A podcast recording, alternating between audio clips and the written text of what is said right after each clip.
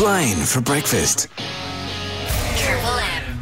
Well, there's plenty going on at the moment in a period of record yet increasing employment.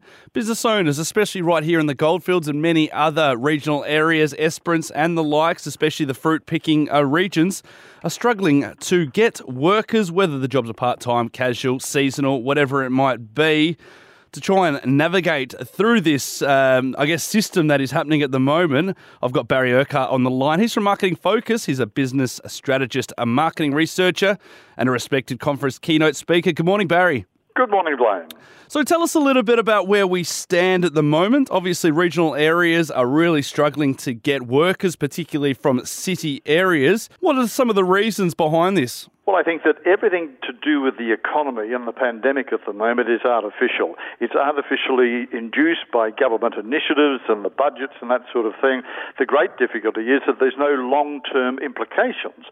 Uh, in the 1960s, there was a futurist, Alvin Toffler. He wrote a book, Future Shock, and he shocked a lot of people when he said in 1970 that to an average Australian entering the workforce at that time, they could expect seven career changes because it'll be about every seven years that they'll be changing their job. Mm. Today, tenure in an employment situation is three years, and given the pandemic, it's kind of a month by month basis. Um, I guess the gig economy has a little bit to, to play with this, where people are picking up, I guess, uh, more short, sharp kind of jobs than, than long term and solid career prospects.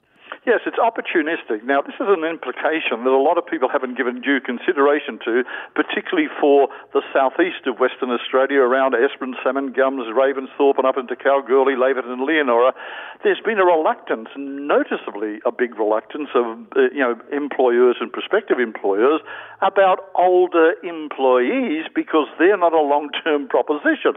But interestingly enough, a mature uh, you know person now graduating at say 20, 22, 23 years of age with a university degree, and they're particularly in IT, commerce, and the social sciences, their ambition in a majority of instances is to be self-employed within five years. Mm. Therefore, a lot of people are, you know, eliminating any consideration to older employees when indeed older employees seem to be able to be more loyal, more stable, and in many instances, with their past experience, more productive. We had the federal budget um, laid out uh, last week. There's talk about tax cuts, which are coming in with the hope many people will start spending those extra dollars in their pockets. I've got my doubts about that, as particularly when people have been stood down or unemployed uh, for such a period, when they're still struggling to pay the rent or the mortgage or whatever it might be to, to keep their head above water. Where does the government, or what's the thinking behind the government? Do you think um, in them in getting people to try and spend their extra dollars on what may not be uh, considered necessities? Blaine, great question. For both the federal and the state governments, they've got two options. There's monetary policy, which is the manipulation and management and control of interest rates. Now, at a quarter of a percent, there's not much scope to actually stimulate further. There can be bond rates and those sort of things. That's very marginalised. And so, consequently, they're looking not so much to monetary policy, to fiscal policy, and it's the expenditure. Now, they could build more roads and airports and that sort of thing. What they're simply saying is we've got to get people spending more money. More than 65% of the Australian, and more particularly the West Australian economy, is all about consumerism and domestic demand. Now, you've got to get people going out and spending more. The way to do that is to put money in their pockets as soon as possible. Fiscal policy is a blunt instrument, but there's usually a three month lead time. So, consequently, the initiative by the state government saying we will take money from the, you know, the Electricity Commission and you know, the Alan Bond sort of circumstance with the you know, four on the floor entrepreneurs of mm. the 60s, put $600 in the pockets of people. Well, it's not in their pockets, it's going to be on their accounts, and they'll work that off over you know, with their electricity bills.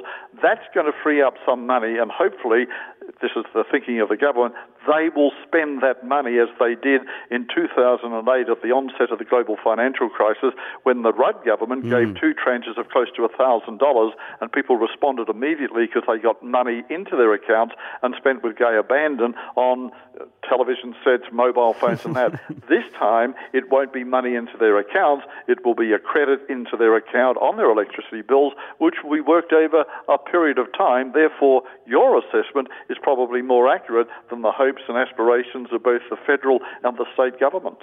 Yeah, we could talk about it for hours, couldn't we? I'm sure there'd be plenty of other topics, um, tangents that we could go on. But thank you very much for joining us this morning, Mr. Barry Urquhart. Thanks very kindly and for the opportunity, Blaine.